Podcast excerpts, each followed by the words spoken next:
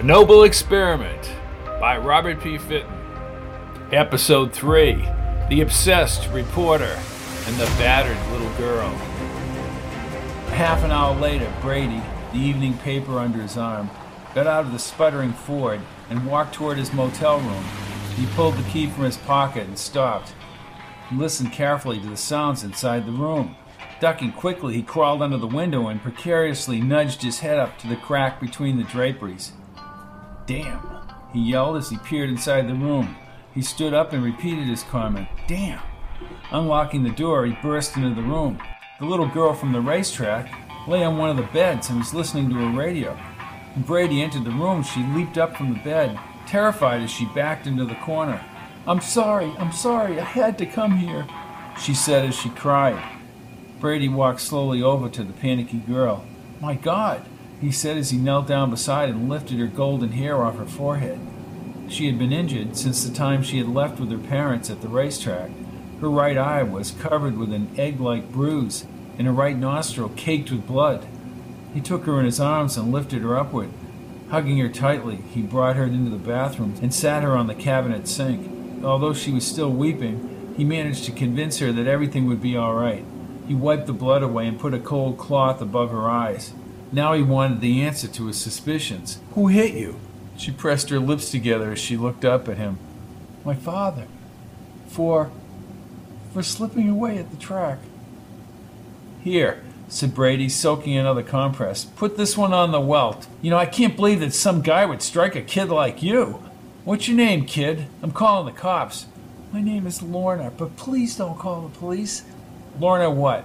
Don't call them, please. It's happened before. I'll end up back with them, and I always do. Before? Yes. They're fine for a few weeks and then they start up again. Your mother, too. Yes. Please let me stay with you. But, kid, look, uh, Lorna, I got problems of my own. Well, she said as she wept, just until I can think of something. Brady lifted her up again and brought her into the other room. He sat her down on the bed and knelt down beside her. How did you find me? The phone? You mentioned the Best Western. I stole the key from behind the desk. You stole the. Okay, look, just sit there for one minute. I have to check something in the paper, he said as he went over to the other bed. Spreading out the newspaper, he began skimming the articles. My aunt lives in Chicago. Huh? He said, looking up. I said, My aunt lives in Chicago. I don't know. I can't, I, I can't go transporting little kids around the country, but she'll take me in. She'll take me in. I know she will. Look, look, look. I won't bring you back to your parents, okay? Just let me think, he said as he looked back to the newspaper. What are you looking for?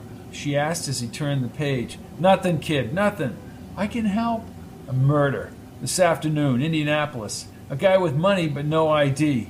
1.30 this afternoon. Now how do you know that? he asked, turning the page again. 1.30, witnessed by a man with very bad eyesight. That's right, said Brady, reading the story. I heard it on my radio. Why do you care about this murder?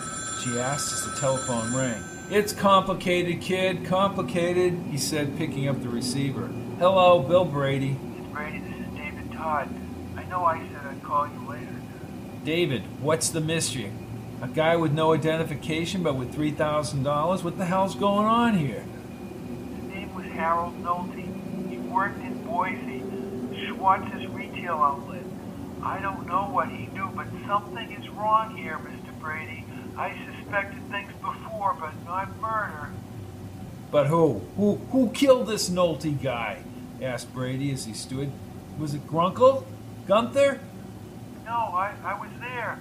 Part of Colin. Look, Nolte would have known. Line went dead. Hello, hello, cried Brady. David, David, he repeated, pulling out the card that David had given him. He dialed the number, but the line was riddled with high pitched, buzzing noises. Setting down the receiver, he turned to Lorna. What the hell happened to him? Did they pull the line? Yes, I'm afraid they did. This is a great one. Some guy named Harold Nolte. Is that what that David person told you? Right, right, right, said Brady as he paced and thought. Harold Nolte, Harold Nolte worked in Schwartz's retailing outlet in Boise. Now, what has that got to do with Von Grunkel? Are you going to Boise? Will you take me? Boise, look, I don't even know what. Brady's words were interrupted by a loud pounding of several fists on the outside door, shaking the room. His expressive face became placid as he faced the door and his eyes opened wide. My parents! Her eyes filled with tears. Get under the bed, kid. As she scrambled under the rear bed, Brady rushed to the window and peered out the crack between the curtains. Two men in rather casual clothes and brandishing revolvers stood under the motel canopy. They looked familiar but indistinguishable. Who is it? Who is it? Open this door, Brady, or I'll blow your head off. answered a tough, authoritative voice on the other side. Brady could not bring himself to dispute the man's logic, and he opened the door to the room. Remember us, huh? said the voice, a man with dark, greasy hair, wide shoulders, and four inches higher than Brady. Yeah, you're Sidney Bishop's brother, Sal, said Brady softly. Salvatore, you. And this here's my friend Danny. He backs me up. Brady tried to smile to the unsmiling Charter man. We're here, Brady, on a little fact finding mission for Sydney. We're gonna ask you a few questions. Fire away, said Brady, quickly retracting. I mean, I mean, sure, sure. You know, I'll answer anything for you boys. Come on, have a seat, have a seat. We don't want no seat, look, Brady. You and me both know that you're Sydney. And you know you ain't got a red cent to your name. Well, I've got some, uh, I can try and raise some. Just give me the keys to that junk box out there yours. What, the Ford? I, I, I don't understand. You don't have to understand. Just give me the keys, said Sal, raising his gun. Oh, sure, sure, said Brady as he reached into his pocket and pulled out the keys. Good, said Sal, grabbing the keys. He handed them to Danny, who rushed out the door and into the parking lot. Sal closed the door and turned to Brady. I want to see that junk box in front of your apartment tomorrow morning at 10 o'clock. Leave the trunk just barely open, then scram. A guy on a bike will come by and remove the contents.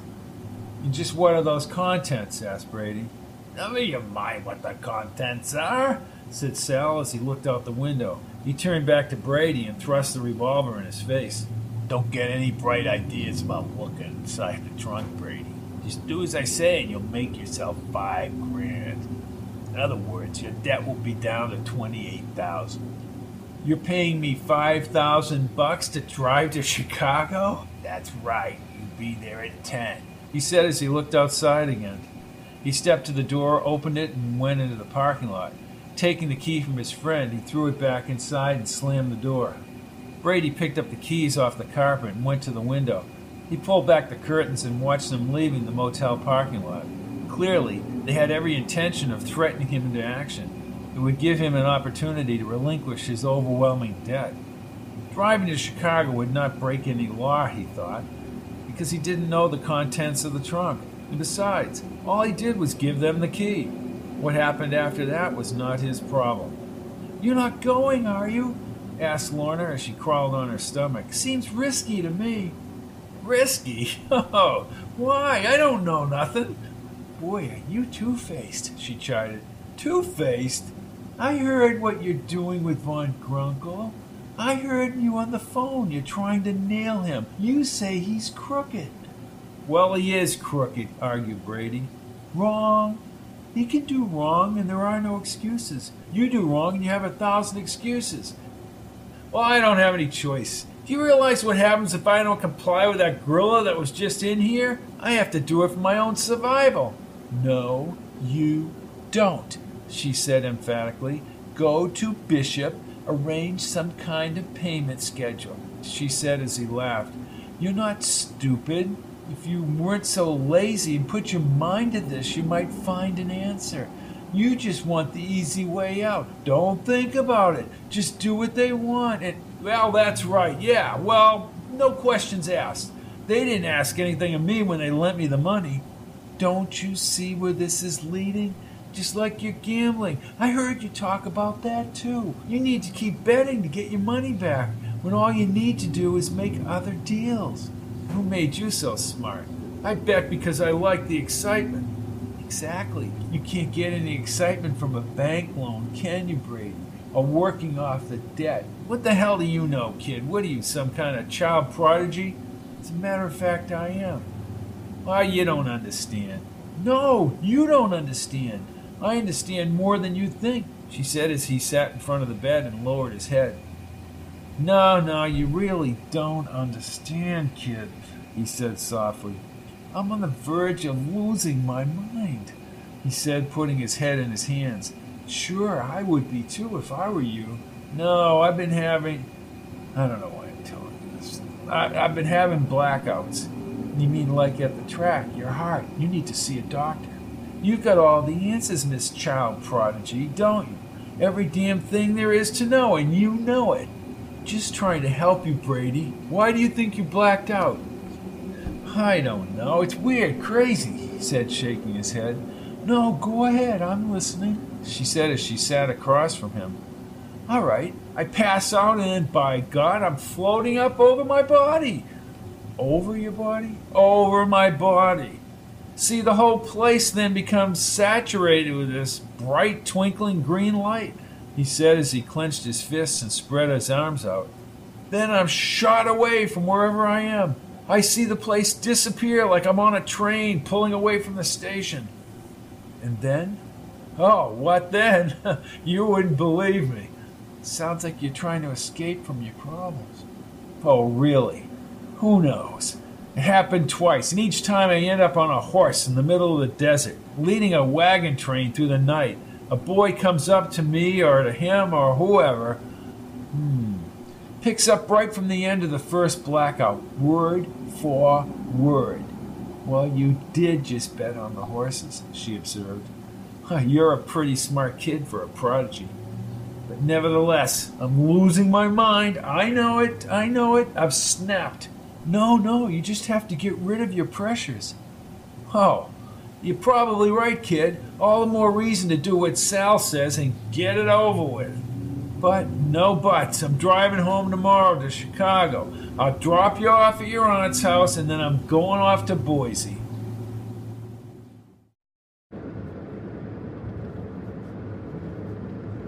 Brady and Lorna were on the road by six o'clock. The obsessed reporter and the battered little girl. Brady pushed the Ford to its top speed of 50 miles an hour. Anything over 50 in the car's rusted body would begin shaking violently. Lorna had fallen asleep almost immediately as they drove through the Indiana countryside, past cornfields still fresh with dew in the early morning sunlight. He looked at the sleeping girl, her long blonde hair strung around her head, and a swollen brow now a blue bruise. For the past few hours, she had provided a solace for him to stem the tide of his overflowing emotions. He was watching her when she opened her blue eyes and winced from the bruise. She stretched and inhaled the clean country air. Well, it's about time you woke up there, sleepyhead, said Brady. What time is it? Almost eight. I stopped in Indianapolis. You did? When? About two hours ago, kid. You slept right through. I did? She asked as she stretched again. Sure, you did. I went to the police station to see where the murder took place. And? You know that guy who witnessed the murder? He began. Right, the guy with the thick glasses. Yeah, right, right. He's blind as a bat. The police still don't know who the murdered guy was. But you do. And I know where he worked. They don't know that either. But that money he had on him really bothers me. you should be so lucky, Brady. Oh, ha ha, said Brady, returning the smile as he drove along. I'm flying out to Boise as soon as this Chicago thing is over with. Where are you going to get the money? she asked, raising her bruised brow. My editor, Tom Jackson. Now, how do you know that? What are you, a sponge? You heard everything I said on the phone. You're more like an eavesdropper. I was just, just listening. Eavesdropping, said Brady as if he had scored a point. Never mind that. I suppose you didn't tell the authorities about David Todd. Hey, kid, look, leave the investigating to me. It's what I get paid for. Sometimes. If I told them about David Todd, they'd know I was looking into this, and so would Von Grunkel. Maybe Grunkel had something to do with this, maybe not. But that guy Nolte wasn't killed because of his looks.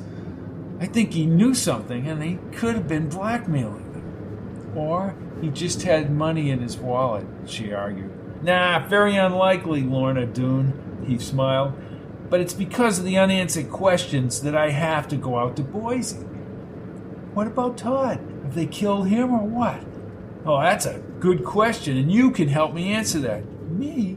Yes, you. Grunkel is speaking in Frankfort, Kentucky tonight.